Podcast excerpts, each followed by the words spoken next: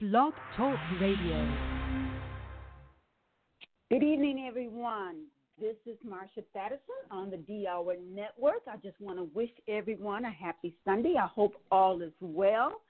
For my guests that are listening, I'm excited to have Letitia Jones back. We call her Chef L. Jones. She's a certified nutritional counselor and coach with Rawsome Foods. Letitia and I have been knowing each other for many, many years, and we have done things collectively together in supporting each other in workshops and various other things, even just as moms and grandmas. Well, I'm the grandma. She's just the mom, but just supporting each other in so many ways. Letitia, I am so grateful to have you on my show, girl. Thank you for being with me today. Well, you know, anytime we get together, it's always a good conversation. So this time we're just going to include everybody else in on the conversation. How about that? I love it because Letitia and I, we come together, like I said, as moms. Spiritually, we come together to pray and support each other, reading the Bible, supporting each other with our learning and our teaching. And that's one thing I love about her because she's like myself. She's a sharer. She loves to get information. She loves helping people. That is her energy. And she has a real good energy that people gravitate to her and just pull off of her. And that's how I met her. When I think I met you through Tashanisha. And you when did. I connected, I was always calling and pulling on her. She said, girl, what you want? What you want? What you want? So I was always picking her brains. So we learned to pick each other's brains and take what we learn and share with each other to share with the masses of people that she does with Rawsome Food and what I do with Yesterday's Kitchen for Today. So I'm really excited because tonight I think it's very important that she's going to be covering about disease from the emotional side and how emotional connection to our sickness affects us. So we're going to take a little break to open up your heart. This is a song by Yolanda Adams called Open Up Your Heart. So I want my listening audience to open up their heart to receive this great information that can be healing physically as well as spiritually. And we'll be right back.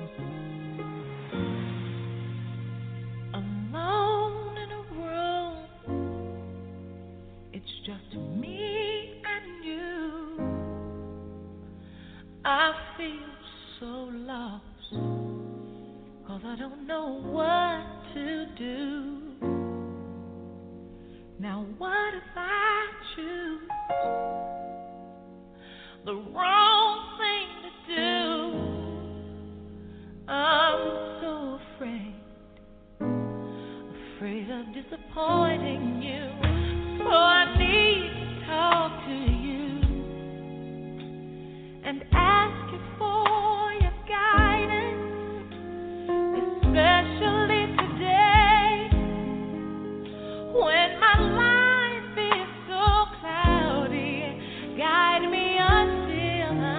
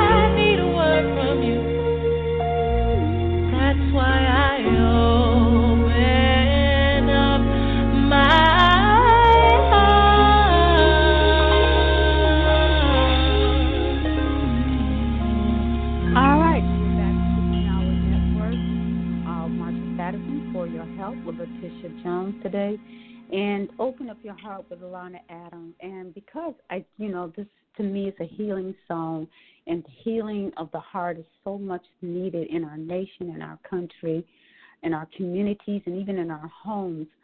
And I just want to remind our listening audience that For Your Health Blog Talk Show is here to bring great information about healing physically, spiritually, and emotionally, because all three is so important for us to heal and to be a whole person.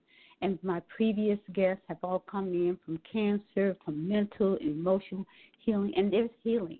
There's healing at the table, but it's depending on what table we're eating from. So without further ado, I just want to give Letitia the floor for her to kind of first remind our listening audience, for those who haven't taken time to listen to my previous blog talk, because she's been on a couple of them, who Letitia is, her missions, her goal, and what put you there to do what you do. Oh, my goodness. Let's see. I started my business the same time you did, Marsha, in 2006. And some things are born on purpose, and some things are born out of adversity. And I was a very sick person before then. I had been diagnosed with many things growing up and throughout my life, but the first thing was eyesight. When I was a small child, second grade, could not see.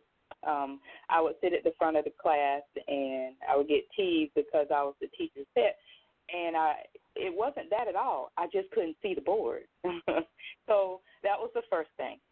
Then later in life, I was diagnosed with tonsils. My tonsils were removed as a teenager. It was a pretty simple surgery, but I ended up getting a little bacteria and all kind of things happened from that, and it spiraled out of control. But one of the most major things I was diagnosed with was cancer, precancer cells growing in my uterus. And I thought, how is it that someone who tries to eat clean, pray, spend time in her word, how is it that I get diagnosed with a disease like that? So that when you are facing a crisis, it makes you do two things. You either crumble or you turn to the King of Kings, and that's what I did. And I spent a lot of time reading, searching the word about healing. I found every verse I could find about healing. And why did I do that? Because I wanted to remind my father that I knew his word, and I knew that he could perform his word in my life, and that the stories that are in the Bible were not just stories that I read about, but I wanted to be a living testament, living testimony. So fast forward, at the age of 35, I decided to, my birthday present to myself, Marsha, was to write down every single thing that was wrong with me, because I figured 35 is about halftime. So I started a list. I just numbered my paper. Oh, you laugh because you know this story.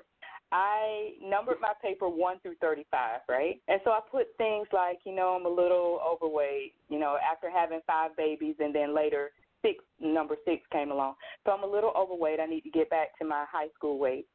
And then I wrote down things like, wait a minute, I'm starting to see age spots, I'm starting to, now my hair's falling out in the back, and I just wrote the list, right?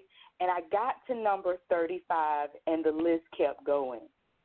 And so when I got to 36, 37, I had a meltdown. I actually just cried, and I said, I'm 35, and I'm already falling apart. What is 55 going to look like? And here I am. I'll be 54 this year, and actually 54 looks better than 35. Because I decided to pause, hit the pause button, and figure out what was I doing wrong. And I was eating everything back then. I would eat I ate every part of that pig, from the snout all the way to the tail. It didn't matter, right? And yep, I decided, I got that revelation, okay, I need to change my eating, right? So here it is, age 35, I go next door to my neighbor. She was 10 years older than me, but she looked 10 years younger than me. So I wanted to know wow. her secret, right? So she said, I'm a vegetarian. So I thought, you know what? I'm an all-or-nothing girl. I'm a vegetarian. Now, keep in mind I had just cooked pork chop for dinner, okay? But I'm a vegetarian. So I walked back in the kitchen. I ate my last piece of pork chop because, you know, we can't waste food, right? There are people starving in Africa. So I sat there and I ate that pork chop. And you know what? God has a sense of humor because he was like, oh, you're going to declare you're vegetarian, but you're going to come home and eat the pork chop. I was sick as a dog. I was sick as a dog for like 3 days.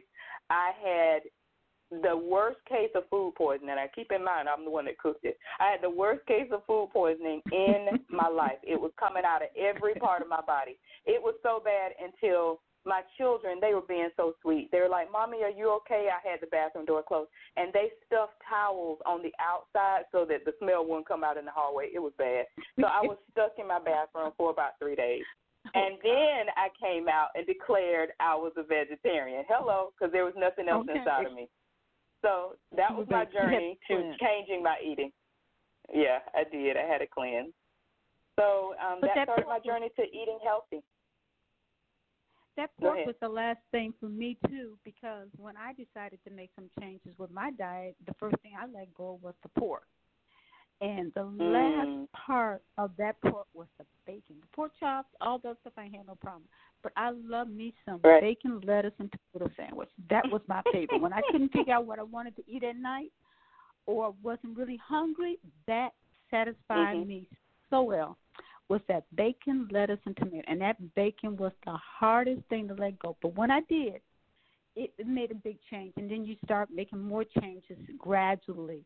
Some people... and just go in there and just do everything at one time, one swing, it's over with. No, I'm like you. It's a gradual thing. Okay, I'm going to let this go, then I'm going to let this go, and I'm going to let this go. And I was just slowly making some change. But to my listening audience, Marsha is not vegetarian. I just want to make sure what I eat is real. Grass-fed cow that's in the sun, I just make sure I do all that. But I do know vegetables and fermenting and all that kind of stuff is so important for our diet. But we know that eating is so important. But that pig, I had to share about the pig, too. Yeah. I think that pig has a stronghold on a lot of us. Well, after I decided overnight to be vegetarian, right, I'm going to take it. I started feeling so much better. One of the things that I noticed immediately is I would eat something. I always say the three white things, right? White flour, white sugar, white salt. If it's white, you know, in my classes I used to say this until one time I got in trouble, Marsha. I said, if it's white, it ain't right. And I looked at my audience and I thought, I can't say that anymore. So I was referring to the three things, the sugar, the flour, the salt. But I let go of all the things in my diet that were white and processed first. Then I was feeling so much better. I would eat a meal of white rice, and I would go to sleep, and I couldn't wake up. I could hear my children playing around me, but I couldn't get up and I couldn't move, and that's not good. And that's when they diagnosed me with diabetes. I was pre-diabetic. And I went in, and I said to my doctor, I said, well, you know, my numbers say I'm pre-diabetic. What does that mean? And he was very honest with me. He said, that means you're not sick enough for me to give you medicine yet. And I thought, well, I don't want to be sick, so what can I do? And he says, well, medicine is for when you are sick. I can't tell you what to do to stay well. And that was one of my defining moments. Oh, yeah. He told me, he said, medicine is for when you are sick. I cannot tell you what to do to be well. And I decided at that moment I had to, in the movie, it's called Shawshank Redemption, my favorite movie. In the movie, Morgan Freeman said, and you remember this, right? You got to get busy living or get busy dying. I was actually dying. I was walking dead. So when they diagnosed me with the diabetes, I thought, okay. Immediately, the first step I did was fire the doctor because if he's going to tell me he can't help me until I'm sick, then that's too late, right? So I fired him. I never went back. I was like, you're crazy. You're not going to send flowers to my funeral. You're not going to even attend. So why am I letting you tell me how to lead the rest of my life? So overnight, I do everything overnight, but I decided to pull out all these books, and I was going to go back to school and study food and nutrition, and I did. And I changed my eating, changed my lifestyle, reversed the diabetes, all 100%. I am in excellent health now, and I can eat whatever I want. I just choose not to eat the crazy stuff. And so that is a testament that if you have not become addicted to the medication and made your organs lazy, then within that first 3 to 5 years, you can reverse just about anything. Just you have to do it slowly, methodically. You didn't get diabetes overnight, so, of course, you're not going to change it overnight. But let not that not be your excuse either not to do something to get started. So for me, it was change the food. So I changed the food. I became a chef, and I wanted to take it a step further. So then I went 100% raw. You remember when I did that? What did you say to me? Yeah, I do. Girl. What did you say to me when I told you I was raw? I told you by yourself because I wasn't giving up all the meat all by myself. That way I wasn't exactly. But yes, you were like, okay, Letitia, I can follow you with the vegetarian. I can follow you with the whole food and the clean. Yeah. But okay, you're on your own now. So I stayed raw for, I would say, off and on for about 7 or 8 years. It was amazing. I could walk by people and tell them exactly what was going on with their body. There were certain diseases had certain smells to me. And I think that was just because I was in a fasting state and I was just more connected to God and I could hear clearly. But I remember a guy walked by me and everything about him smelled like sugar. I just smelled something sweet, like a dessert. And I couldn't explain it. And I asked if he had eaten something, and he said no. And I said, well, do you have diabetes? And he looked at me. You should see his eyes. They got really big. And he said, well, yes, I do. And that was my journey right there. I was like, oh, boy, I have this weird gift. So I started to teach people on how to reverse different diseases. But then it got a little further. Yes, it was just the eating and the exercise and the water and clean lifestyle. But what I found is they would work with me, they would get completely well, and then all of a sudden you check on them a year later, and it's like, well, wait a minute, why are you back where you started? And that's when I found the connection between emotion, healthy mindset, and also the physical. We're not just a physical being. So we're mind, will, emotions, we're body, spirit, soul. And that was another aha. I started to treat the person like a triune being, like they are. So fast forward again, diabetes, right? So let's go back. I always like to pick at myself. I don't want to put anybody else on the hot seat, but diabetes. Let me read to you what it says about diabetes. I was so shocked because, of course, none of this is me, right? So here we go.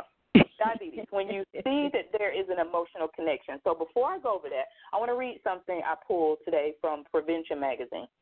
And it says, it is estimated that 90% of all physical problems have a psychological or physiological root. Now, that may sound a little exaggerated, 90%.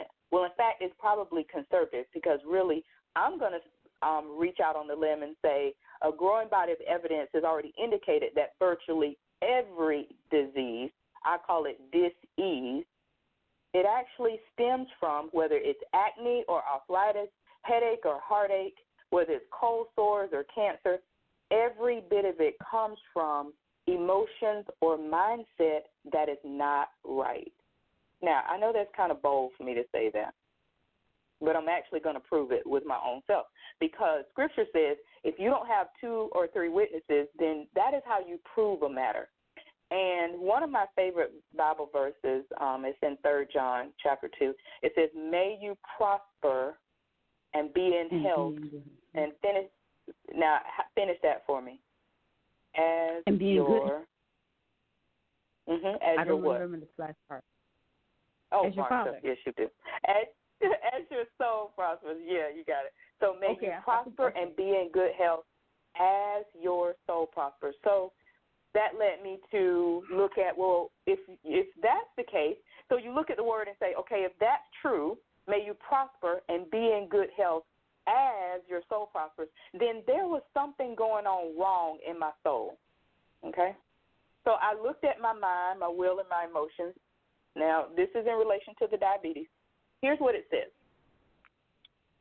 When you are diabetic, you are judging yourself or you're judging someone else very severely. That was true because I was going through a very hard time with my mother and my father. I grew up with a single mom. I had a lot of resentment toward my daddy because he was in the military. He was never at home. And so I wanted to have a family dinner. I'm 35 years old. I've never had a family dinner where my mother and father were at the same table with me, okay? So I invited them both over to dinner. We sat down. I had this elaborate meal, and they argued the whole meal. And I was so crushed. It was like, as a little girl, I dreamed about this day of my mom and dad sitting together and we having the little, you know, the Brady Bunch family sitting there and having dinner and everything is wonderful. Well, it was the worst day of my life. I cried for probably 2 weeks after that. But I realized that I had judged my parents harshly. Why couldn't they stay together? What was my mom's problem that my dad didn't want to marry her and just vice versa? So I judged their situation. And so a part of diabetes is judging other people severely.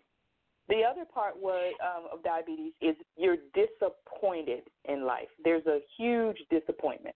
So here we are. I was disappointed. I had made choices in life that I was not happy about. Financially, I was going through a hard time, but I was also disappointed that I didn't have that perfect family mom-dad situation that everybody else grew up or, you know, my friends were getting cars for their high school graduation. I got a bill because I went off to college, and my mom was like, you're going to have to find a way to pay for it yourself. And I had to figure my life out as a young adult, and no one actually there because she was struggling too, okay? So diabetes again is go ahead. So what you're saying is your emotions, these unchecked emotions, these emotions that does not get fed or nurtured, they trigger your immune system within your body that can cause this havoc throughout your body, depending on the trauma or the emotional stuff you're going through can affect different parts of your immune system, which is going to start affecting different parts of your body. Is that correct? That is true. That is correct. We are all, for lack of a better word, I don't want to sound New Agey because I'm not New Age at all. I believe in the Most High. But we are all made out of energy. We're made out of stuff, energy. Correct. And we vibrate on a certain vibration. So if my vibration is constantly resentment, anger, greed, all the negative emotions, then here it is, it's a cause and effect. Whatever I'm meditating and thinking upon, whatever I'm harboring in my heart, it has to manifest in a physical way. Why is that? We are body, soul, spirit. So when my body is out of whack, that's because something's going on wrong in my soul. So to get my attention, then I am going to have to manifest diabetes, and so that I can wake up and go, whoa, whoa, whoa, wait a minute. I'm not trying to manifest diabetes. Then I have to go backwards and figure out what wrong emotion led me down this pathway. And even as a little child, you think now, I think about today when we got this coronavirus and many of these children at home with their parents, they say alcohol consumption is up 500%.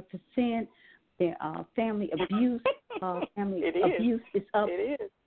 It's up. So as a child, you taking in all these emotions that's negative and energy that's going to affect them with their health, just like yours did as a child. Into the adulthood, if those emotions, the emotions do not come in check to realize I need to forgive, I need to love, or figure out what's going on. Because many times, who thinks to connect our emotions to our physical health. Mhm. Mhm. If you're the kind of person who's always going off on people, or you always want to go off on people, then that can manifest itself in high blood pressure, because you're under pressure. You're a pot that's ready to go off any second. So now high blood pressure, here we go. And you're like, well, you know, I try to let the salt, you know, go. Well, you actually need salt. You're eating the wrong kind. Hello. But when the doctor takes you off of salt, you need salt. You can die from not having enough salt. So really you need to dig a little deeper. And I said that all the time in our previous blog talk. I've had Dr. Carter on, and many people, you know, if they go back and listen to any of my previous blog talk, I tell you, we need salt. That little girl with the umbrella only has 2 minerals. Our body needs 102 minerals, so it's important for us to put those minerals back into our body so it can do what it's designed to do. But like you said, you know, that book, Feelings Buried Alive, Never Die, because you told me about that book. And as I'm reading that book and I'm looking at, I can see my mom, my sister, my daughter. I'm like me, and I'm like, OMG, this is crazy. Who connect with you like? We are a spirit being. You can walk into a room with someone got negative energy. You can just walk in the house. You don't even know nobody, and you can feel the anger or to feel the tension that's in that room, and it will have an effect on you. You know, your stomach may hurt, you feel, you know, uncomfortable. It's going to affect you. And see, now we're under so much stress right now. And when I say we, I'm saying we collectively. I have a little cocoon. I don't allow stress in, but what I'm saying is we have people who have lost their jobs. We have people who are locked up, as in on, or they were on lockdown, and you had to be in the house with people you thought you were family members, and then all of a sudden you realize you didn't like them. You know, it's like I had a guy come to my job one day. It was too funny. He said, I'm at the grocery store because I don't want to be at home, and the grocery store is the only place that's open. I was like, oh, my gosh. I mean, these people are serious. This other lady came through. It was so cute. She was like, you know what? No, I'm sorry. It was another husband. I guess all the husbands were going to the grocery store that week. But the husband came through, and he said, I thought my wife was cooking all these years. And I just bust out laughing. I said, what do you mean? He said, she was coming here, getting it already done, like the rotisserie chicken. And he was just basically, we don't know who we're married to or who our children are because we're out and they're in school. But this shutdown made everybody sit still. And I loved it because it allowed time to be, you know, inward and reflect and say, okay, what do I want to look like and do when I come out of this? But people are stressed. I've had people to say that they've decided to get divorces because they didn't like the spouse. Some of the spouses were frustrated because they couldn't get to the boo thing. I mean, it was just crazy just to see the different dynamics. The kids were being abused and fucked at. Now, I'm going to tell you, the first trend I saw in food was people were coming through getting survival food, okay? We got to get the beans, the rice. We got to get something that's going to last. Then the next wave of shopping was people coming in to get, guess what? The sugar. Where do you think they came from? Yes, ma'am. How did you know? They came for junk food. They were junkies. They needed a fix. Yeah. So I saw candy, potato chips, sugar. Yes. We went to Costco, and Martina said, we should go to Costco. No, we had everything we need, but she decided we want to go to Costco. And we go to Costco, and we looked at the food line, and they had all the junk going. It's gone. And I said, look over at the fruits and the vegetables where it can help build your immune system up. They're eating food that's killing their immune system, and this COVID-19 goes after people with weak immune system. I'm like, we don't get it. And, you know, people are so busy trying to take care of the outside, but it's the inward part of us. Mm-hmm. You're talking about the spiritual inwardness. I'm talking about the physical inwardness of building up your immune system, building up your emotions, because your emotion does affect your immune system. And that's the most sad thing about it, is that we don't get that picture because we haven't been taught. Well, the commercials and the television and everything else that's out here gives the opposite information. When you are worried about how you're going to pay your mortgage, when you're worried about if you're going to have a job, you're worried about if you're going to contract the COVID-19 from somebody. I mean, all that stress. Then you're when you get home, you have no peace. That's a lot going on. And so a lot of times, I'm going to tell you some inside stuff that they won't tell you at the hospital, but one of my relatives, she shall remain nameless just in case she's on this phone call, but one of my relatives is actually a nurse. And she said that they were told when people come into the hospital, they were automatically put on do not resuscitate. Wow. And they were not told. They were not told that they were put on do not resuscitate, okay? And the family members were not given the option to say yes or no, and neither was the patient.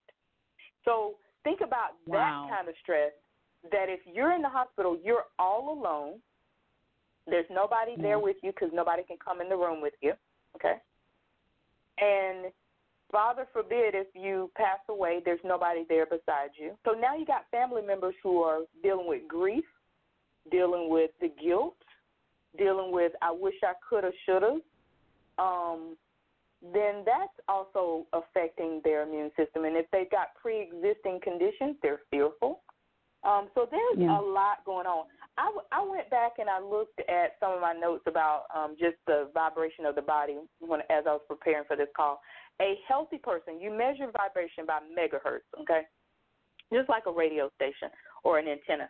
But a healthy person vibrates at about 55 megahertz. That's a healthy, happy person, you know, just living life, okay? But once stress hits you, sickness starts at about 40 megahertz, okay? Sickness or junk food or food that's been cooked too long and you're not eating fresh food starts about 40. Death actually starts to occur at 20.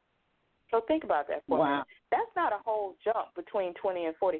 Once a person dies, they have enough energy, and a lot of us don't have enough faith for this, but they have enough energy still left in their body parts that someone could call them back from the dead, but we won't go there. But the body stays in energy never disappears. So if you're holding on to raw emotions and not dealing with them properly, it's manifesting or turning into disease because energy never dissipates. Even when you die, your energy transforms into another form. So the easy thing is to deal with the issue. But do you know how many people are in denial? They say, well, I'm okay. Oh, yeah. Or, I mean, you walk through and you ask people, how you doing? And if you bury it, it's still not going to disappear because it's energy. Right. Yeah. And it's going to manifest and just come up. But I think one thing about what's going on now and being disconnected from a loved one, I remember when my uncle Raymond was passing away, and I'm not one to go visit a lot of people when they're dying. That's just me. I'd rather see them in the hospital when it's looking more healthy, but when they're at that stage to go, I really don't like to be around there. So my mom convinced me to go. I went. And when I got into his room, and he was in hospice, went into his room, my aunt was sitting next to the phone talking to her son who was trying to come to be in Milwaukee for his dad. She said, well, the doctor just said he ain't going to live long, so he may only be here. And I said, he can hear you. Oh, he can't hear me. Yes, he can. He's in a coma, but he can hear you. So as I'm looking in the news and looking at these people being disconnected from their family, all they're hearing is the beeping, the sound of the hospital, the nurses. We have no clue what they're saying because those emotions, they're afraid. So their fears is walking in on these patients because these doctors and nurses are fearful of this. And we never know what they're saying. Someone is hearing this and even though it seems like they're out of it, but they're still there. Their body and their spirit is hearing a lot of this. And their loved ones are not knowing. So many of them become, you know, they got grief, and like you said, they're in shock. Many of them are in shock and denial about what's really happening. Anxious to be there, but they can't be there because they're in distress. Then they become angry. You know, to the point of sadness, and they find themselves in a point of sadness where they don't know how to pull themselves out of that sadness, or that sadness tends to encompass them and blanket them. Suicide is up. So we need to know these emotions has a profound effect, not just on the loved one that's in the hospital, but also for his family members. But the ones that are at home. Now, here is another connection that most people would not know unless you studied this for years. But, okay, so we're talking about the coronavirus. We're talking about COVID-19, and it affects the lungs, obviously. Well, grieving also affects the lungs. So when a person is grieving, so let's say you lost someone to this disease, okay? And there's a lot of controversy on whether or not it's man-made and government-made, and, you know, we could go into a long spiel about that, but just stick with the facts of now you've been diagnosed with this. It affects the lungs. So does grieving. So your loved ones at home may then be exposed to it because they're grieving for you. So it's an endless cycle unless somebody says, wait a minute, we got to do something different here. But I didn't want to just share the problem, which is huge, but also the answer, and I feel like that's what I'm called to do tonight is to share the answer. What is it that you do when you're overwhelmed with all these emotions? Because negative thinking, negative emotions, and unhealthy food, all three of those produce the same thing in the body, and that is acid. Amen. The body becomes acidic, and when the body is acidic and not alkaline, it is a breeding ground for disease. And we're going to come back on that after this break. I just want to remind our listening audience you're with the D-Hour Network for Your Health with Marsha Thadison and Letitia with Rawsome, and we'll be right back. Never would have made it. Never could have made it without you. I would have lost it all. But now I see how you were there for me, and I can say never would have made it. Never could have made it without you. I would have lost it all. But now I see how you were there for me, and I can say I'm stronger, I'm wiser, I'm better, much better. When I look back over all you brought me through, I can see that you were the one. I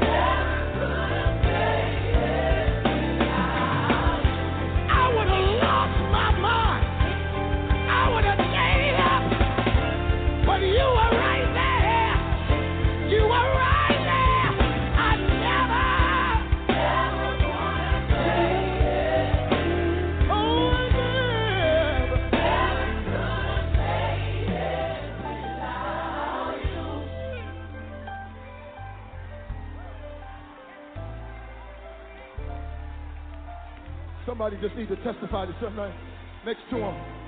Tell him, I'm strong, I'm wise, I'm better, much better.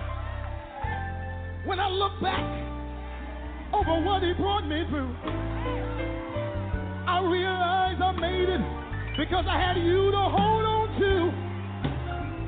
Now I'm stronger. Now I'm wiser, I'm better, so much better. I made it. Is there anybody in this house other than me that could declare you made it? Tell your neighbor, never would have made it. Never would have made it. Tell them, never could have made it.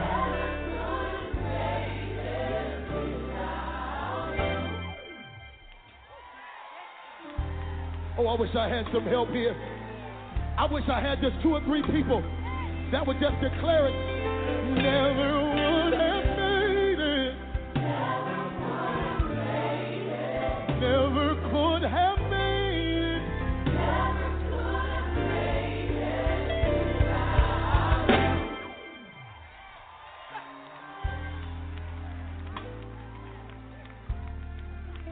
without.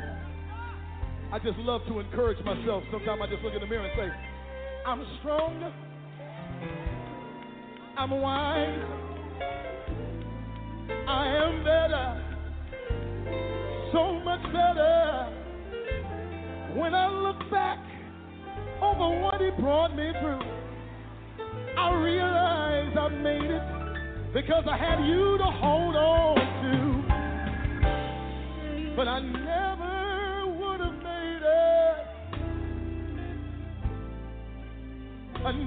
could have made it without you. Yeah, yeah, yeah. Oh, good God Almighty, never would have made it. Never would have made it. Never could have made it. Never could have made it.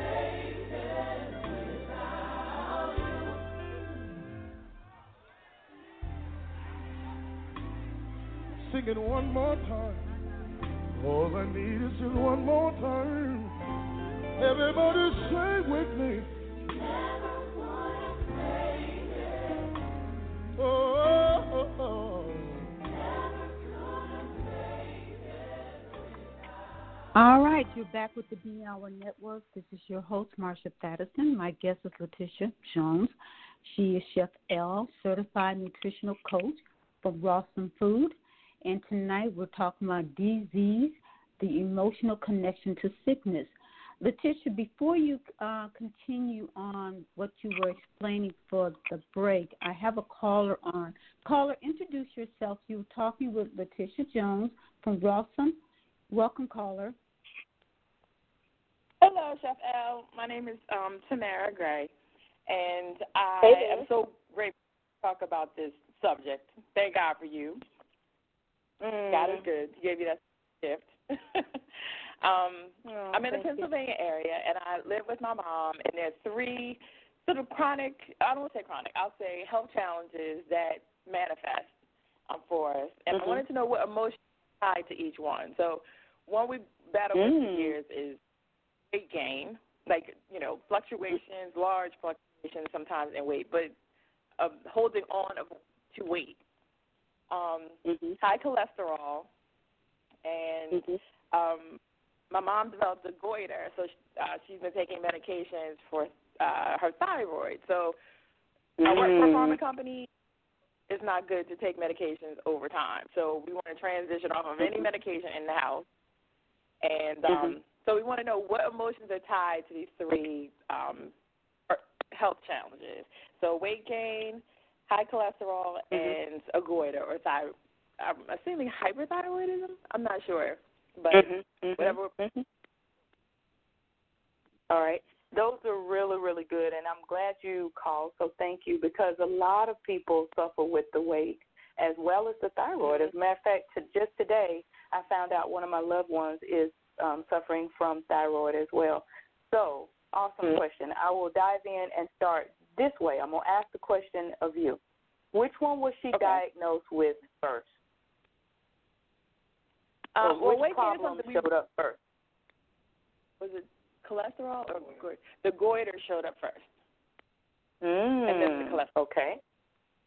All right. So goiter, cholesterol, and then, of course, the weight gain, because now the thyroid is the one that affects metabolism. So now you've got the weight gain. Okay, so good. Now, the second question, and this is exactly how I work with my clients, so I'm glad we're doing this live. The second question I would ask is thyroid. When she was diagnosed with thyroid issues, what was going on in her life at the time? So tell her to think back for me. I was home for surgery. Back surgery, and I had a reaction to the mitogram. Okay. Not the mitogram. The iodine and the iodine. Okay. And while they were trying to figure out why I reacted to the test, they discovered the. So my mom had back problems. She and my dad actually had back problems. She went in for surgery and gave her a myelogram and put iodine into her system. She's allergic to iodine, shellfish. So when they went to address the iodine issue, they found the goiter. And that was probably, what, 20, 30 years ago. Wow, that's amazing, because she went in for one thing and then found out something totally different. It's a good thing we did. We're glad you're still here with us, because that could have turned into something, you know, very, very serious. So let's go to the thyroid, okay? Listen to this, and I want you to tell me whether or not, just think back that time period that you were diagnosed with the goiter, if any of these things were going on in your life, okay? And you don't have to share the details with the audience, because you do have people listening, but just tell me whether or not you think these were going on in your life. So here are the emotions connected to that. You ready? And some of them are pretty tough, so don't shoot the messenger now. All right, so the first one is a lack of discernment, Usually that means that you have people around you who are taking, or you don't know how to say no, but a lack of discernment, not having good judgment about some things. And I'm going to give you a pause and see what you think about that one. I don't think so. I mean, my mom, to be honest, I'm a giver. She's always been a giver. Well, actually, I need her to answer. Okay. The only reason I say that is because moms don't tell you everything. I don't think so. I'm thinking more. All right. Then let's go to the next one because I have 5.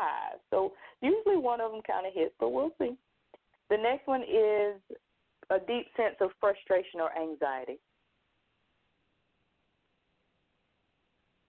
Not now, but think back to then. I'm thinking then. I'm thinking about the time I was scheduled for surgery and what was happening with me at that particular time. And I'm going to have to say no. I. Okay. Then the other one is fear. Again, I am going to have to say no. Okay. And then lack of love for yourself. I'll think about that one. No. Uh-oh. Okay. All right. Now, a lack of love for yourself doesn't mean that you're doing something harmful to yourself. It may be running, and not resting. Not exercising and taking care of yourself on a personal level, not necessarily something like, hey, I do drugs or anything bad like that, but it's just not doing the self-care. How's the self-care back then? I was walking 5 miles a day. I was working. I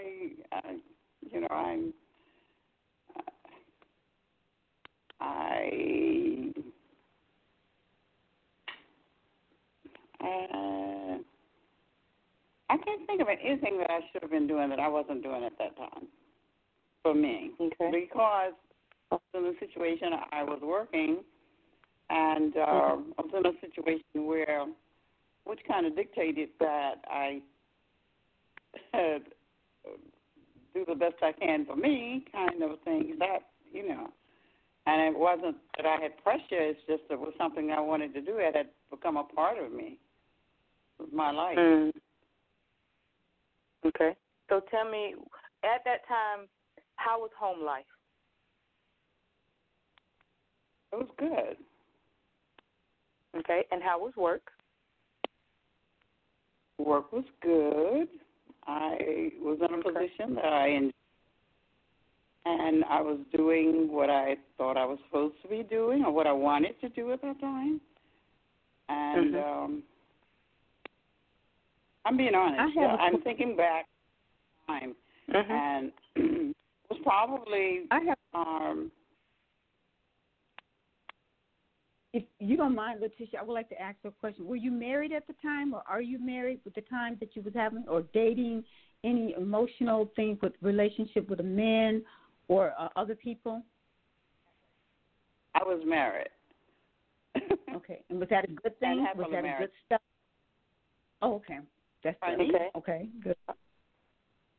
Now, I noticed you said you were married.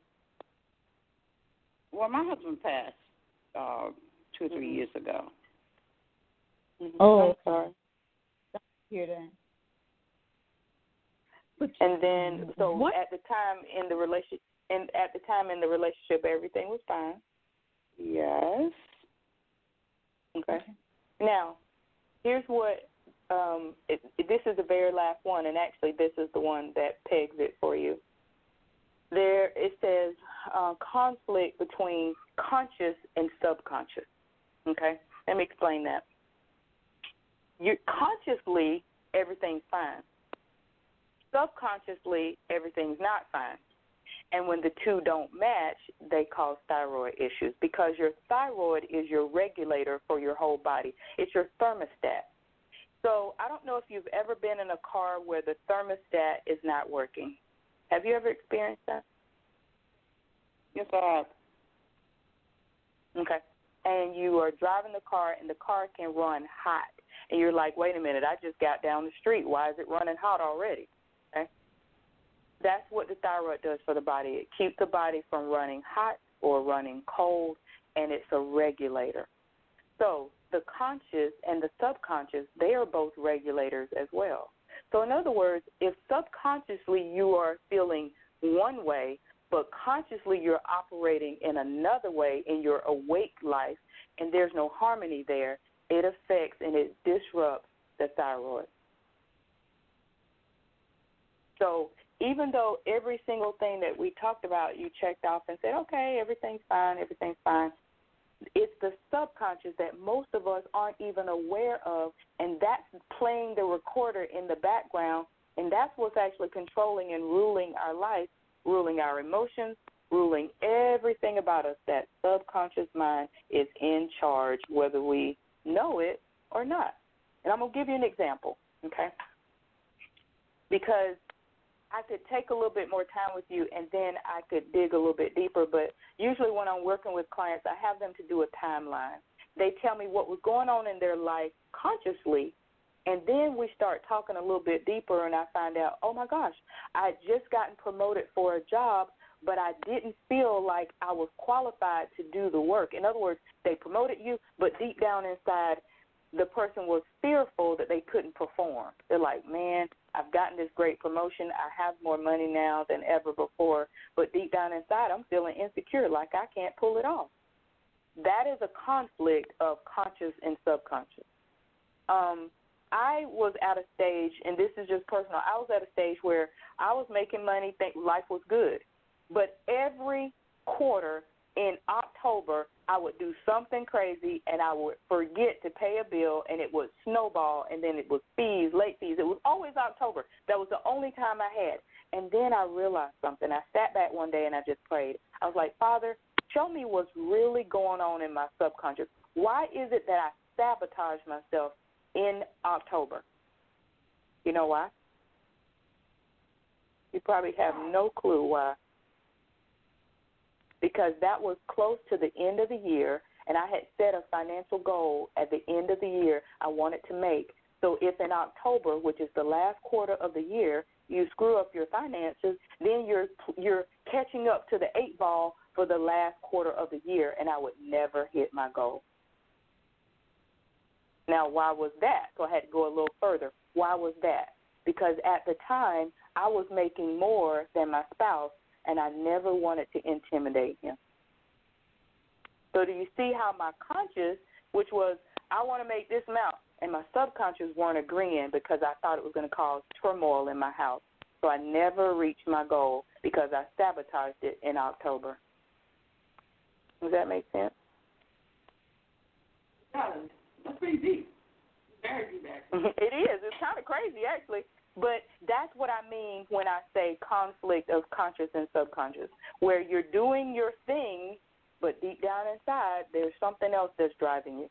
So that's where the thyroid issue is. And guess who had a thyroid issue? I did. My thyroid was not regulating, and I was always cold. Even in the middle of summer, I was cold. And they diagnosed me with Graves' disease. And I said, nope, Graves' disease sounds like death to me. So I had to get by myself and actually start doing the deeper work. So you saw it took, okay, fine, I've got this. Now where is it coming from? And I, like you, went and looked at the list and went, I'm not going through any of that. And then all of a sudden the Holy Spirit said, but what about the conflict of your conscious and your subconscious? And I went, oh, I think you got me. And that's when I went to the healing process. So now that you shared that, I'm going to share with you the next step, which is the healing process, which is where I usually go with my clients that I work with. And this was a kind of hard one because it's putting you on the spot, and I never want to do that. I want to respect you for that. And thank you for being my guinea pig today. But when you find the root, okay, so let's say the root in this case is the conscious and the subconscious conflict. The first thing you have to do is acknowledge it, because until you acknowledge the giant in the room or the elephant in the room, it's not going anywhere. So we have a triune body. We have a mind, will, and we have emotion, okay? So our mind, once our mind is made up, that's the direction we're going. So the first thing I do is I work with a person's will. The will is the gatekeeper. So when you choose something, that's the gatekeeper. That's which way we're going as well. So it's in order. So we have the gatekeeper, which is the will. We have the feelings and the emotions, which are kind of like the rudder. They actually determine how the speed in which you get someplace. And then we have the mind. The mind says, okay, this is my reality. So I'm going to take this one, subconscious, conscious. I would have you to say, I choose, and I want you to say this with me. I choose. I choose to have my conscious and subconscious agree. To have my conscious and subconscious agree. Yes. And so what happens over the next couple of days is all of a sudden you start seeing conflict. You're like, wait a minute, I'm saying this, but I'm thinking this. And it's so clear to you once you have chosen to actually listen to what's going on inside of your mind and your will and your emotions. Okay, so secondly, I feel. I feel. I feel. Your turn. The shift in my subconscious and conscious are now in 100% agreement. My conscious and I feel the shift. And now my conscious and subconscious. My subconscious and conscious are fully aligned. Mm-hmm. Are fully aligned. They are fully aligned. Mm-hmm. Mm-hmm. Very good. And then the last one is the mind, because the scripture says, as a man thinketh, so is he. So whatever you're thinking is your reality. So what you do next is you say, I am in full alignment with my conscious and subconscious. In full alignment. In full alignment with my conscious and subconscious. And subconscious. There you go. And so now, simple as that. What happens is now every cell in your body is responding, even right now. Your DNA and RNA have messages encoded on them. And what happens is when I'm working with someone, the first thing I do is I usually do a series of essential oils, and I put them on the person. Why is that? Because certain oils, they stop the negative transfer of information in your brain long enough for me to go in and work with you. And then when we're done, it's like, oh, my gosh, I feel so much better. I had a client one time who had been raped. She was raped by her father, her uncle, and her grandfather. Hello. That is a lot, okay? And she grew up to actually be a writer. She's a well-known writer now. I won't say her name. But she writes adult novels, okay? So you would think someone who's raped, now they're writing adult novels. Why? Because that was her way of expressing herself, yes. But she said to me one day, she said, I wish my grandfather was alive. And I said, why is that? She said, so that I could take my nails and claw his eyeballs out one at a time. And I was like, wow, that's kind of harsh.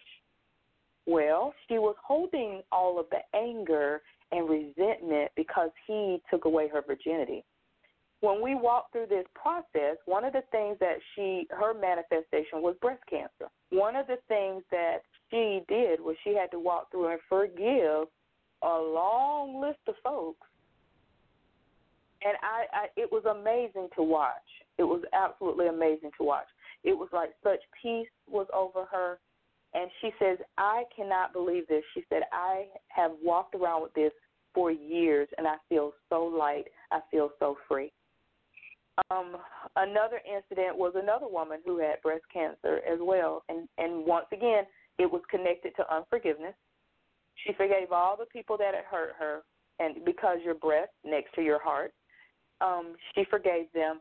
And this was the most awesome thing that ever happened to me.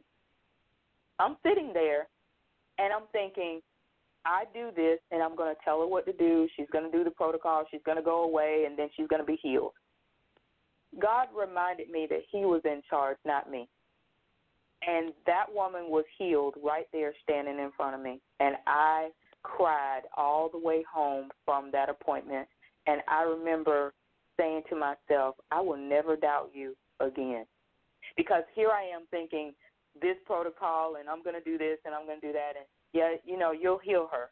But he chose to heal her right in front of me because she chose to deal with all of the things in her subconscious that were not in agreement. And I thought that was the most beautiful thing. He still heals us today if we allow him and we surrender.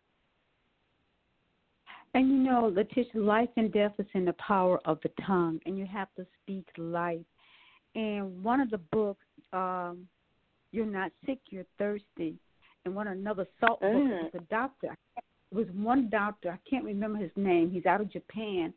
He would take the word love and write it on some water. What he would do, let me back it up. First he would say, I hate you, I don't love you. He would take his name.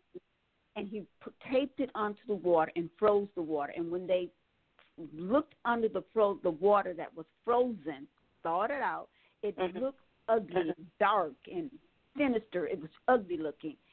Took the same water, said, I love you, and spoke beautiful things. I forgive you, your life, and froze the water, thawed it out again, and looked under the microscope. And it was beautiful, like a crystal. It was. So the power of words and coming in alignment with it, because your thought process will have you thinking something else from your past. It doesn't line up to your present or where you want to be, and that's where the conflicts come in. You want to walk to be this woman that looks like she got it all together, everything's good, and we can dress the outside up to make everybody think we are so in order and we're so together. But internally, it's a fungus. There's something growing on in us.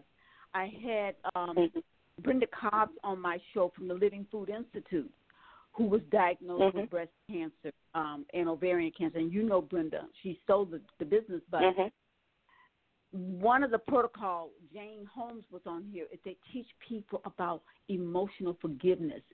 All their cancer patients or people who have any illness come through there having to deal with their emotional baggage for taking you way back, because a lot of times we don't recognize that connection to that hurt that our grandfather or someone said to us when we was 5, 3, or even in the womb, because inside the womb they can hear, babies can hear. So the power of the tongue is so important. And we have to speak life to ourselves and line that up with forgiveness, because healing can't come unless forgiveness comes in there. Well, before we let this caller get away from us, she asked about cholesterol, so I will tell her that cholesterol is a conflict of belief as well. So here we are, subconscious again, believing that I'm not supposed to be happy or denying yourself joy. And then the last one, which is weight gain, I truly believe that having the thyroid out of balance caused the weight gain, but all of this started from the same root, and it is subconscious again. Obesity is the inability to admit to yourself or others what you really desire, or the inability to express true feelings, or either stuffing the feelings and not being in contact with what you really, truly believe. So once again, it's so interesting that all three of these have to do with a conflict of the conscious and the subconscious.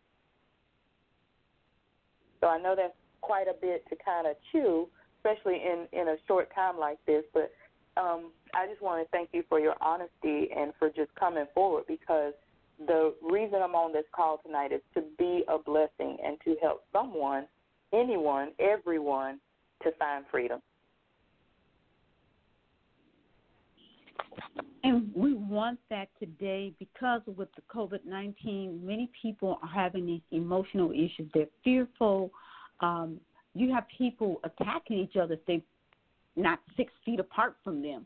And that's another thing I want to address, this emotional well, let me, before I do, Cammie, do you guys have another question for her, or you want some feedback, or you want to share with us what you're thinking about what you just experienced? No, I want to thank Chantal for doing that. I never really made the connection between my emotions and the physical thing. For me, it's always been weight gain.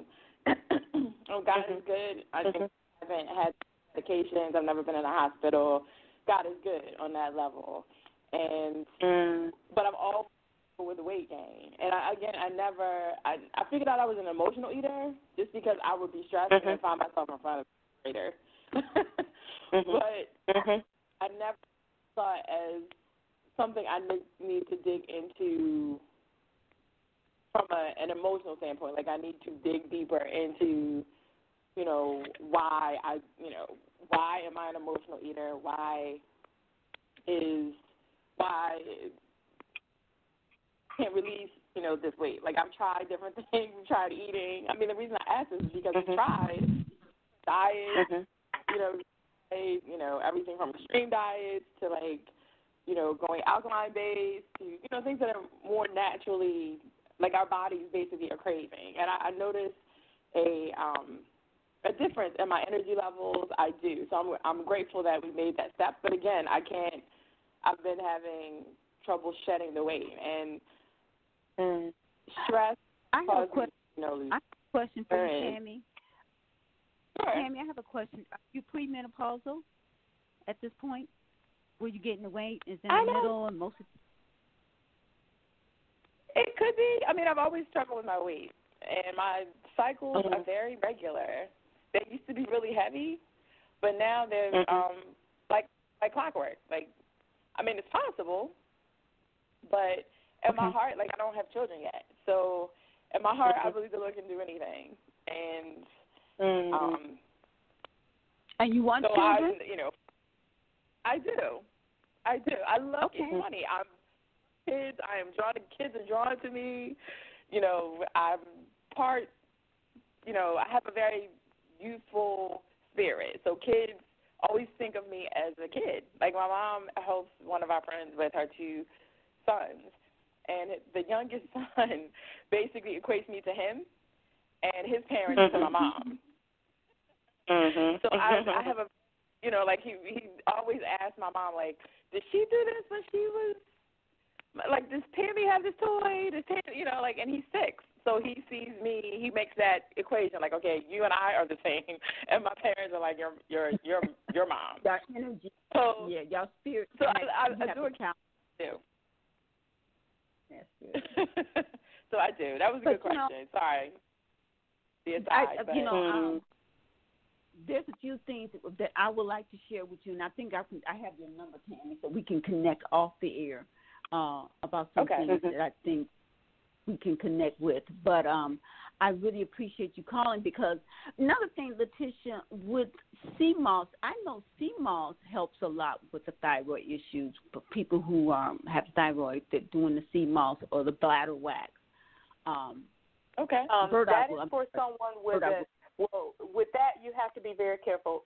It is awesome for the thyroid. However, not for an overactive thyroid. It is great for an underactive thyroid. So you have to know the difference. Yeah. Okay. Because it has natural iodine in it. It has natural iodine in it. So if you have an overactive thyroid, it's going to push you over even further. Gotcha.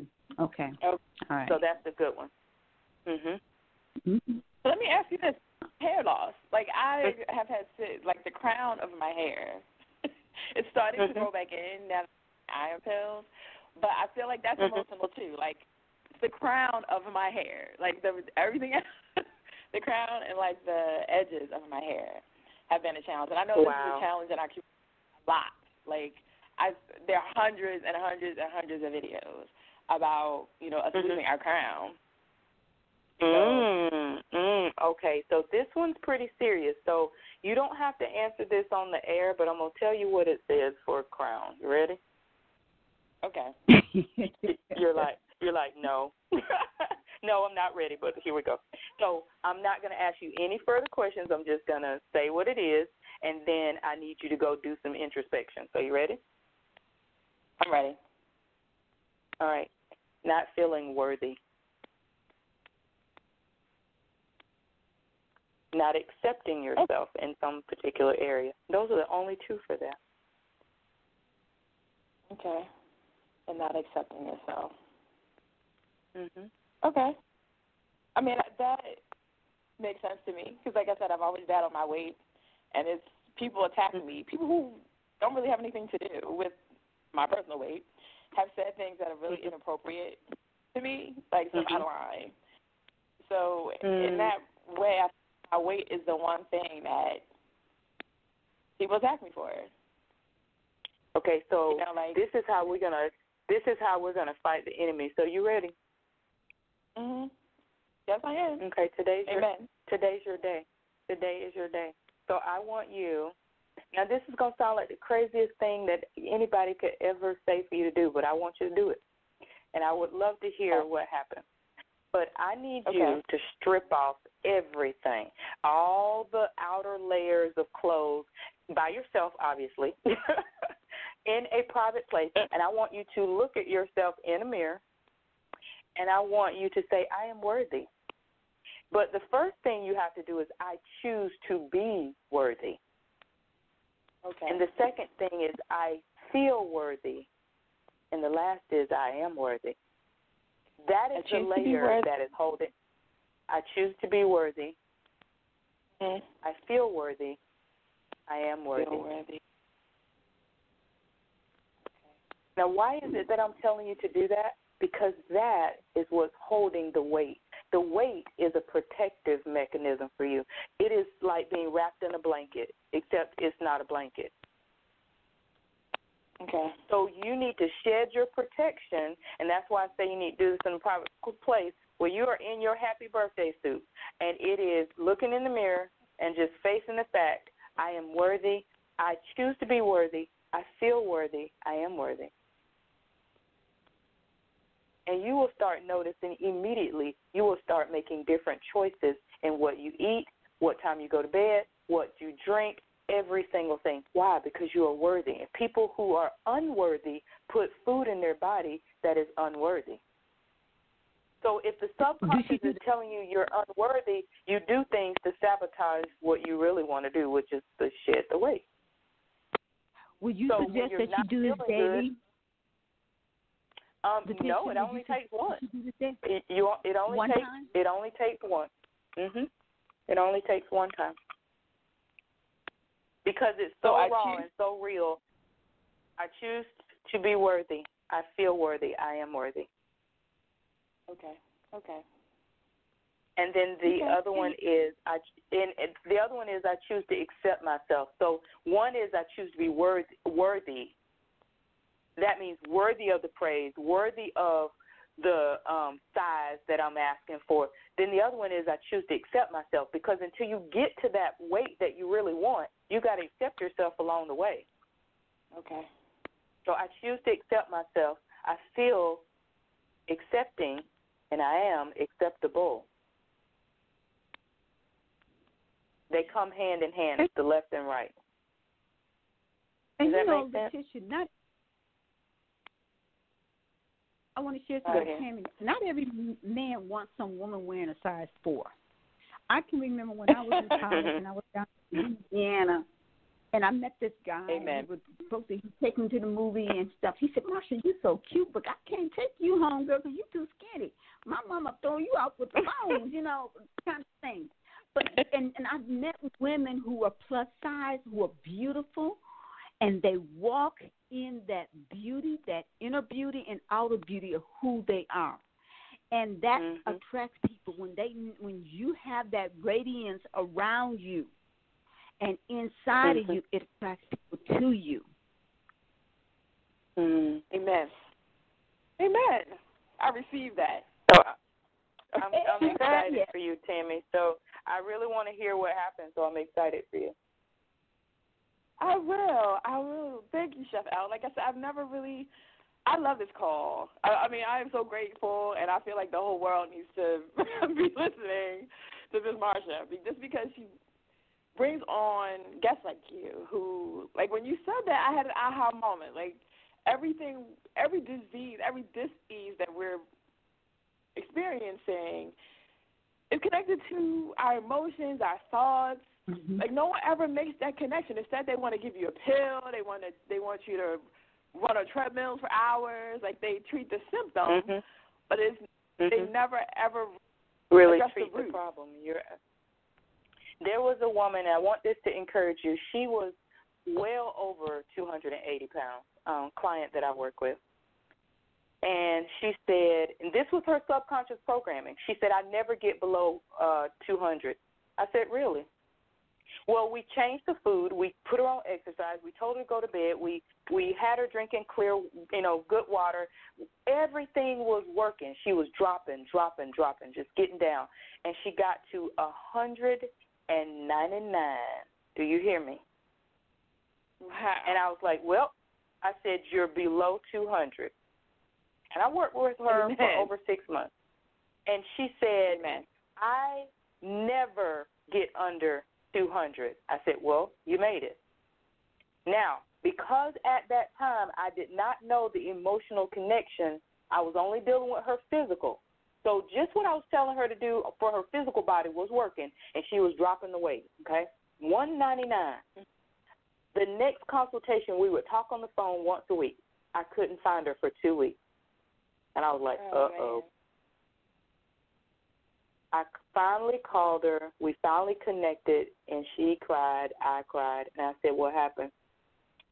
She said, well, remember I told you I never get under 200? And I said, yeah. I said, well, I have been binging. And she listed all this candy she had been eating for the last 2 weeks. And my heart was shattered because she was doing it. She was just sailing, flying through it, right? Every time I talked to her, a pound here, a pound and a half here, it was just melting. And she sabotaged herself because of her thoughts. She had been told she was fat ever since she was a kid, and I know that word is not politically correct, but that's what she said. She said, I've been told I was fat since I was a kid. Oh, you're just the chubby one. Oh, you're not mm-hmm. going to fit through that swing because you're a little chunky. Or don't give her any extra bread because she doesn't need any, right? So that's all she was programmed to hear, and so therefore she got to 199 and went on a binge and went back to like 210, 215. And I thought I had lost the battle with her. I really did. And out of that situation was birthed what I do right now. I said, there's got to be more. And I realized that it was her own sabotage, her own thoughts, her own emotions. So right now, she is beautiful, and she has lost the weight. Amen. And that's Amen. Your story as well. That is your story. Amen. That's true. It's true. Thank you for being on this call. You're welcome. All right, we're going to take a break right now. Letitia will be right back. I want to remind our listening audience, you're on the D-Hour Network for Your Health with Marsha Thadison and Letitia Jones.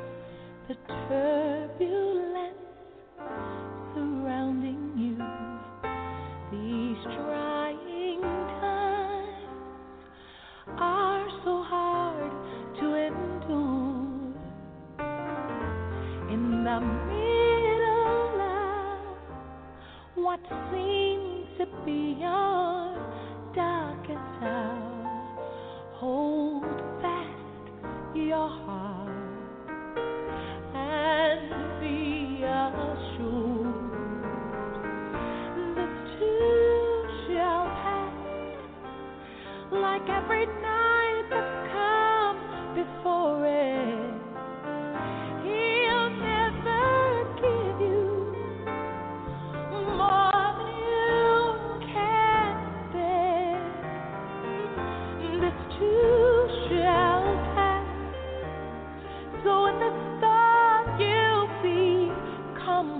dead, for it's in his hand. This too shall pass. Oh, yeah. Father knows the tears you cry before they fall.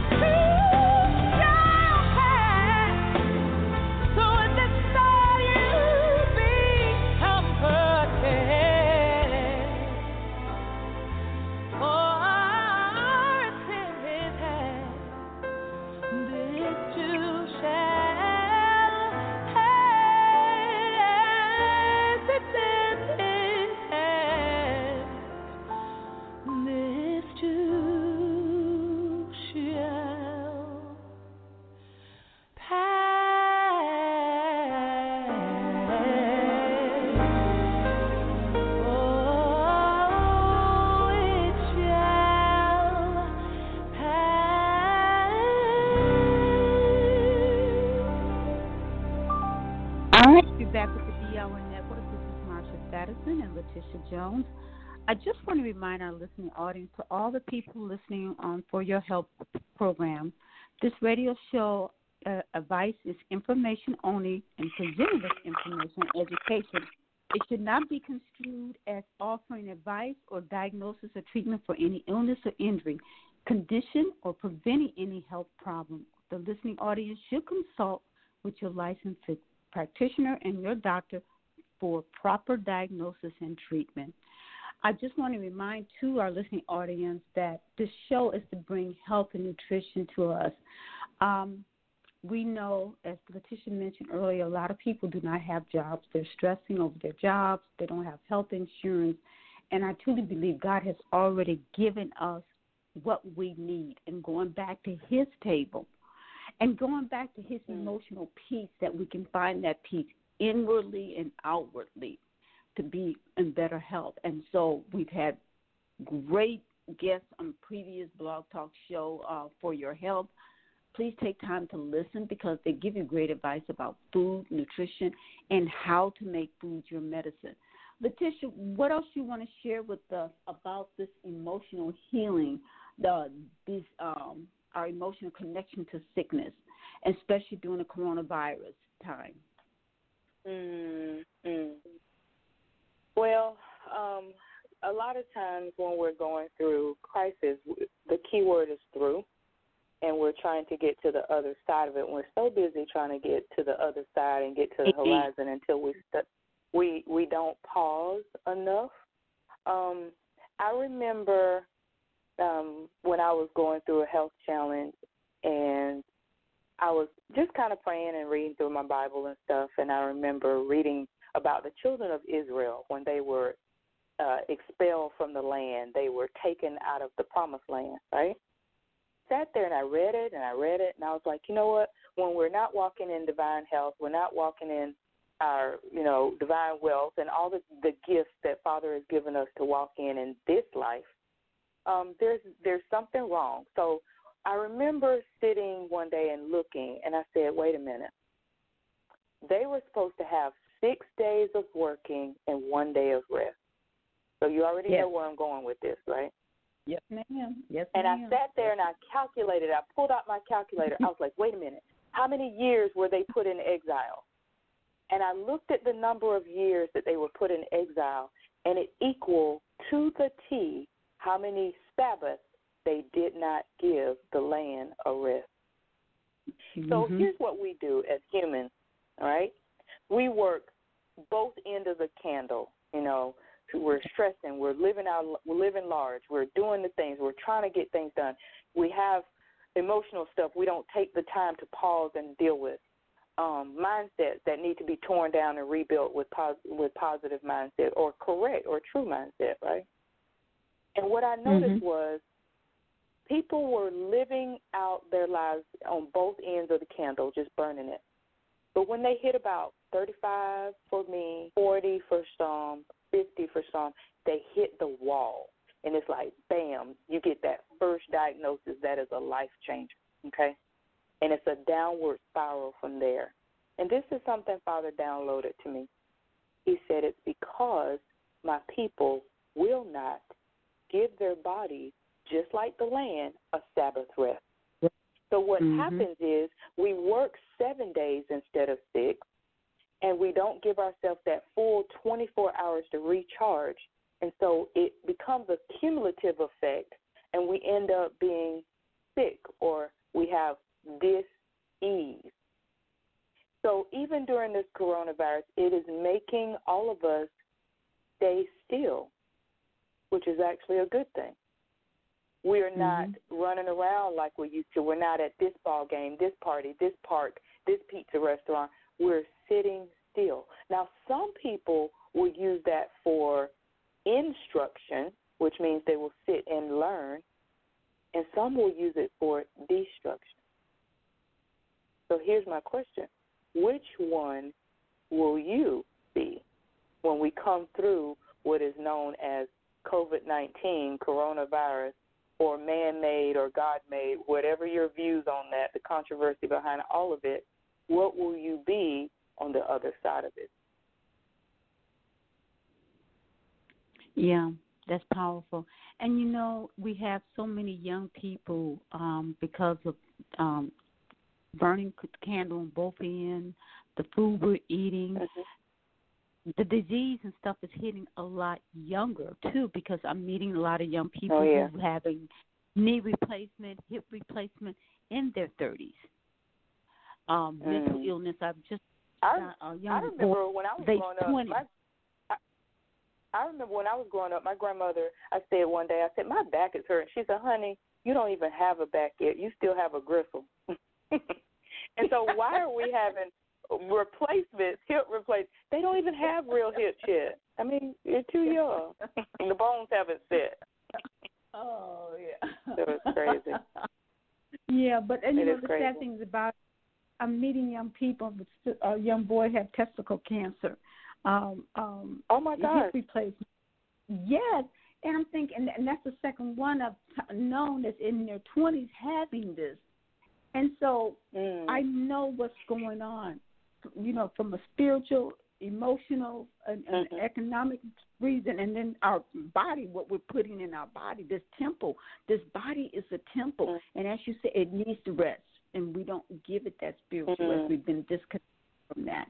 And, you know, we're getting ready to come up on the Sabbath year when the land is supposed to rest, and We don't do that either. So, but it's important for us to give our body that rest in the mind and body, and bring in that alignment. You say those emotional alignments about who you are, and taking a look at yourself, and forgiving others. That's the power of forgiveness. Is so before anything else, that cleaning that junk out. So you, and that junk of unforgiveness and lying or whatever spirit that's in there, it has to be cleansed out. Your body is a temple, and it has to be cleansed. And disease starts in the gut. And you think right in the center of that gut is your emotions, your feelings. You feel it right there. So that is so important to have it clean. Wow. You just reminded me of something. About 3 years ago in 2017, and you would think I'm the healer here, you know, I should have this all down, and I do. I lead people through this process all the time, but I still have to do my own check-in, heal thyself. So I have to make sure that I'm still working on myself, even though I know what causes this. About 3 years ago in 2007, I had an abscess, and you remember this because you helped me through this. I tried everything. And I had an abscess, not on one tooth, but two. And I thought, you know, I'm always flossing and going to the dentist and taking care of my teeth. What is going on with this abscess, right? So it was huge. I was in Texas at the time, and I had to fly on a plane. And when you're up in the air and that air pressure, it made this abscess even worse. And I was out of town. I had to do emergency dental procedure, and it was horrible trying to fly back with all this medicine in your body, and it was just crazy. And I got back, and I was laying on the floor. I was like, Father, tell me, talk to me. What is going on? Miss Healthy has an abscess. What's the problem here? So as I laid there, I went to the dentist once I got back to Georgia, and they checked the tooth and said, okay, we're going to have to remove it. I was like, I came here with all my teeth. I want to leave with all my teeth. So I was real stubborn. And it started to build bacteria underneath my gum. And so they said if the bacteria spreads, it's going to be throughout your entire body, in every organ of your body. So in 2017, I had a choice on whether I would get busy living or go ahead and meet my king, okay? And I remember laying on the floor crying, I'm not ready to die, you know, and, you know, all this because I wanted to save a tooth, right? Everybody else was like, just get the tooth pulled, right? But it was a little bit deeper than that. It wasn't just a matter of the tooth. And I looked up abscess tooth one day, and I think I wept for hours because Father showed me my heart.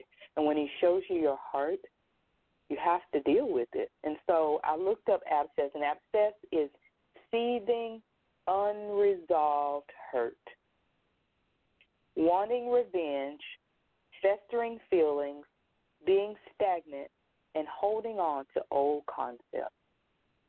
Sadly, that was me. That's how I know you can be living a life out here, and deep down inside, there's one thing you haven't dealt with. And what did it do? It turned into an abscess. And I decided laying in that floor that I was going to forgive. And this person had been in my life for over 30 years, and a lot of things had hurt that I had just packed and shoved under the carpet and put up with. And it turned out that my life was on the line because I would not let it go. And so an abscess is seething anger that you will not speak. So for the first time, I opened my mouth, and I just let it fly. It was like, I'm upset about this, and you treat me like this, and I'm not putting up with this. And all of a sudden, it was like a weight lifted off of me. And as you can see, 3 years later, I'm still here. I did not go into the full blood poisoning, of course. I had 90 days of intense, go to the dentist, go fix this, detox the body, cleanse the body.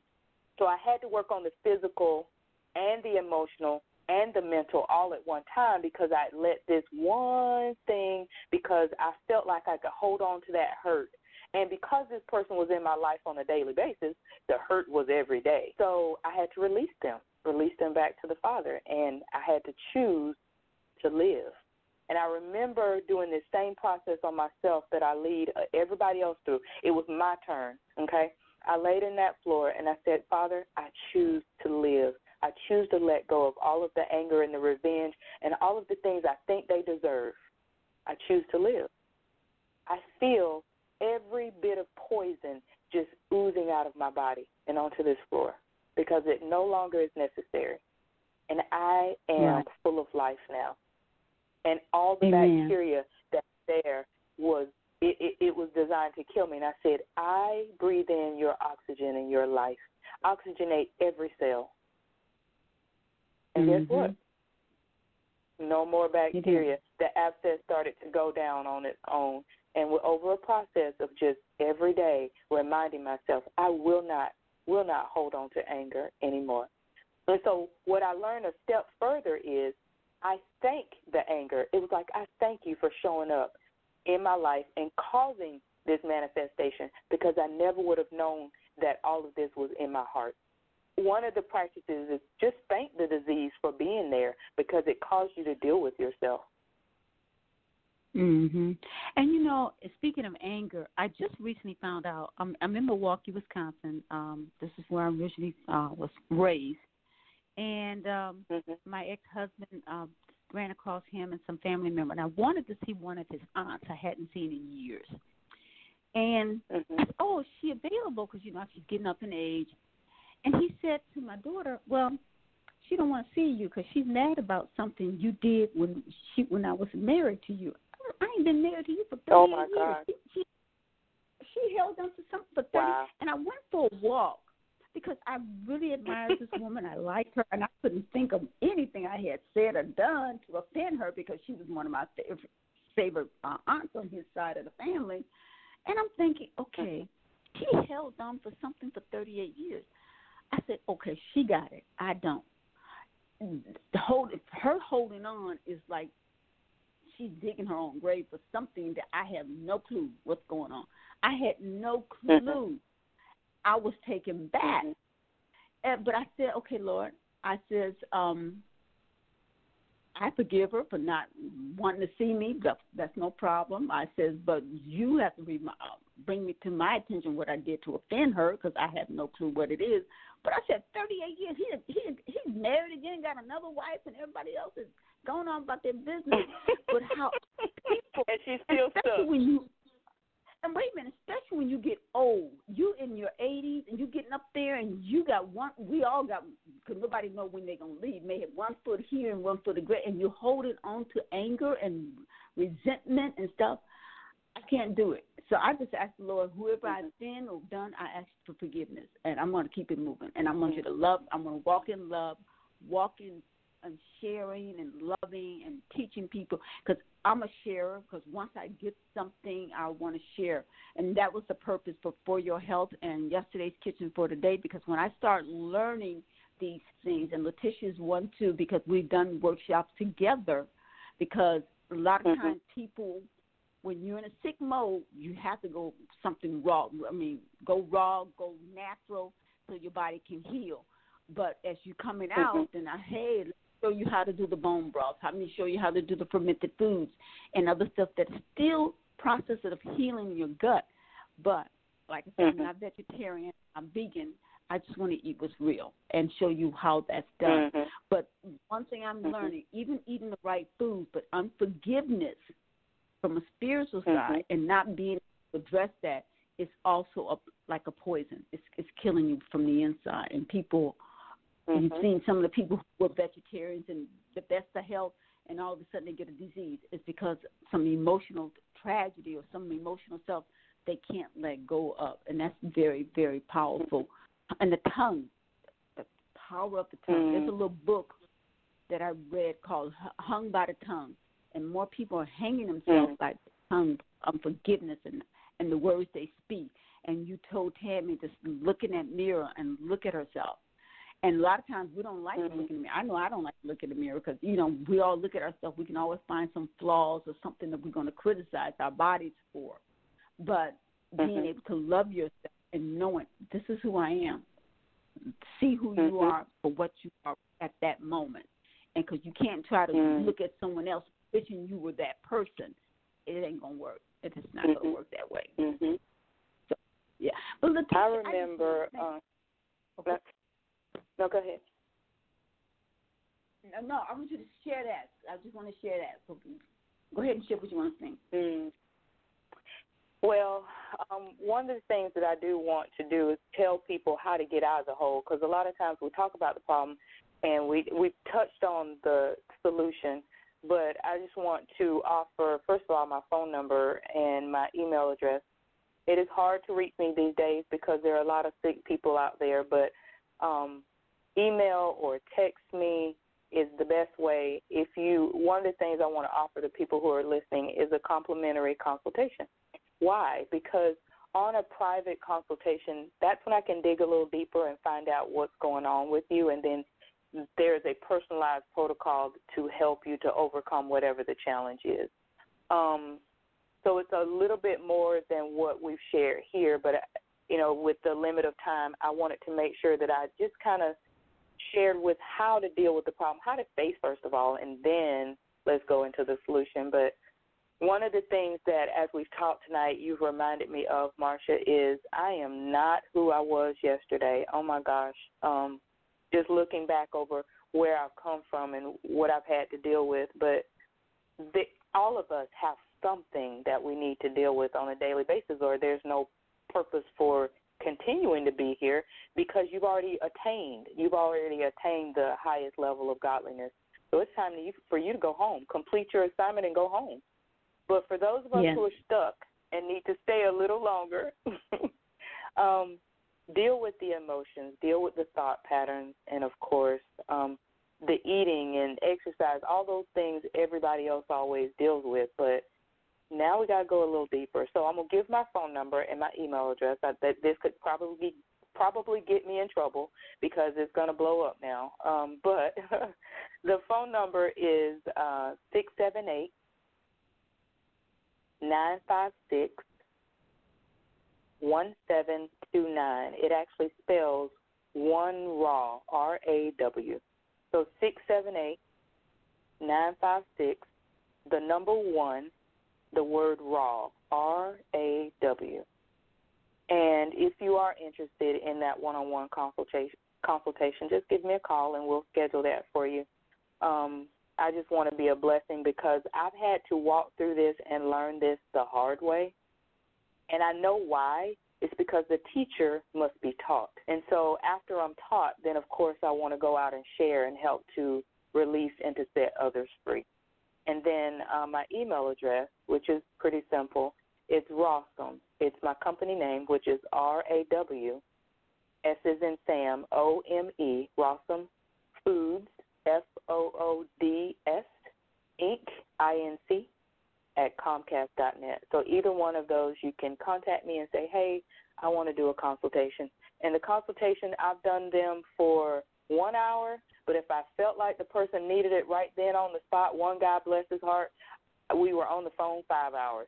That's because he needed it, and it was a crisis. And Father was gracious, and I had the time, and he had the time, and we dealt with what was going on in his heart.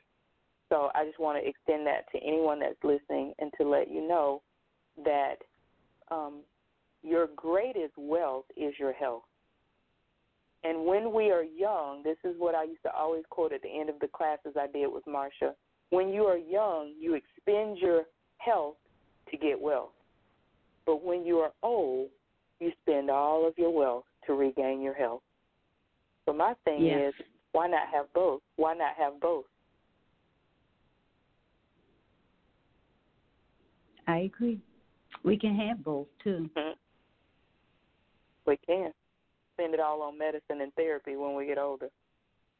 And these pharmaceutical drugs are very, very expensive, and we don't want to need to be able to do that. And like a lot of people don't have health insurance, so let's make our health. Let's work on it now while we're young and more healthier, so we won't have to take care of it when we're old. Because, you know, hey, we want to do this. I want to get away. I always tell people I wanted to live out my grandmother's years. She lived 105, and she was moving and shaking, you know. she didn't need help moving around, but, you know, she said, I'm tired and I'm ready to go home now. So she went home, and she made that choice. She made that choice. She spoke it, and she made that choice, and that's where she went. And that's power of that tongue. Because words are powerful, yes.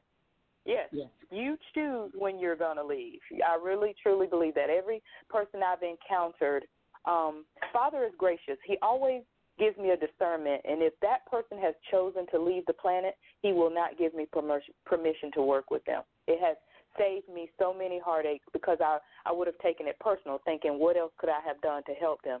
But every single time I'll get a check in my spirit, and it's like, this person's, they're telling me they want to live, but in my spirit it's like, they decided to go on, you know, and every single time they go ahead and transition.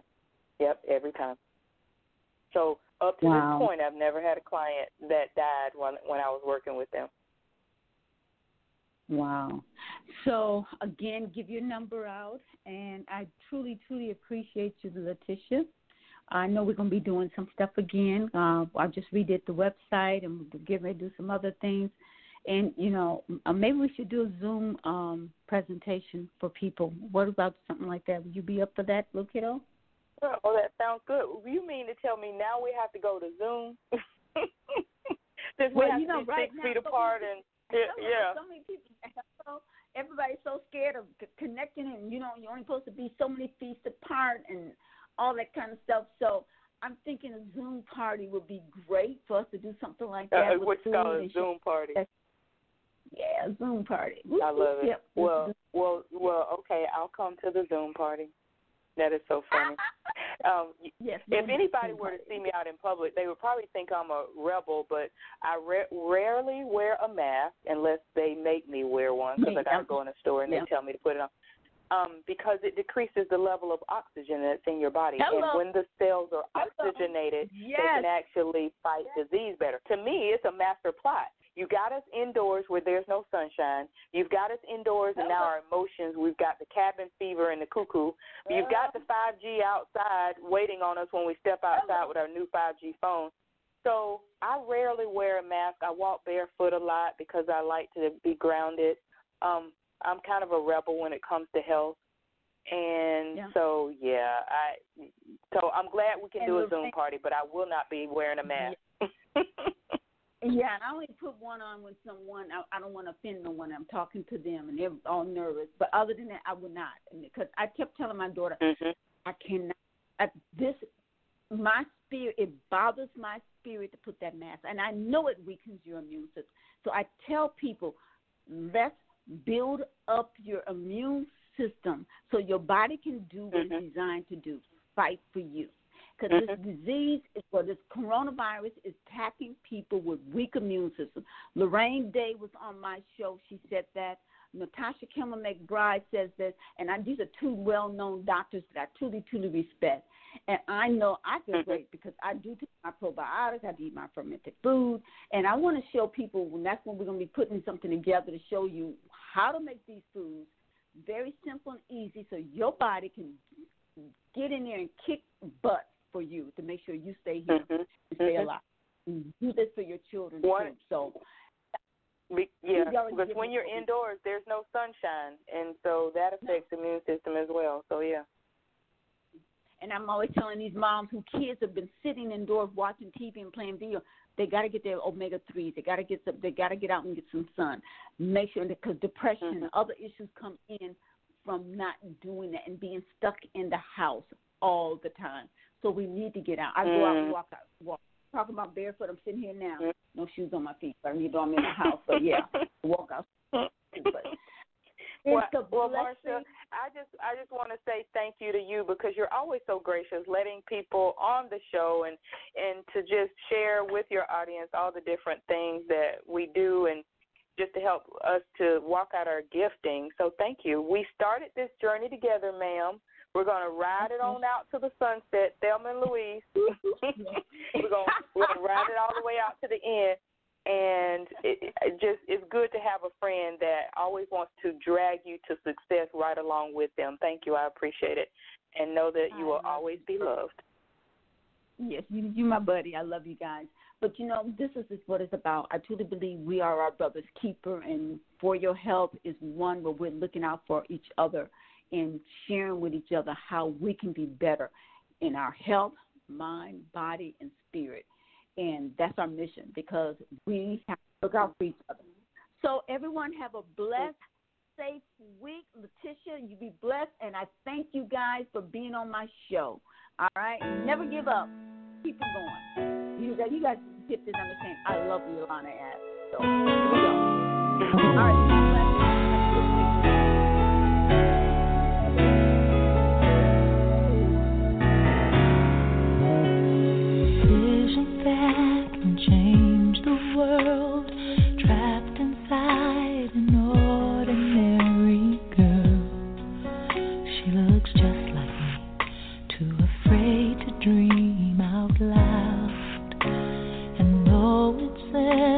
Your idea, it won't make sense to everybody.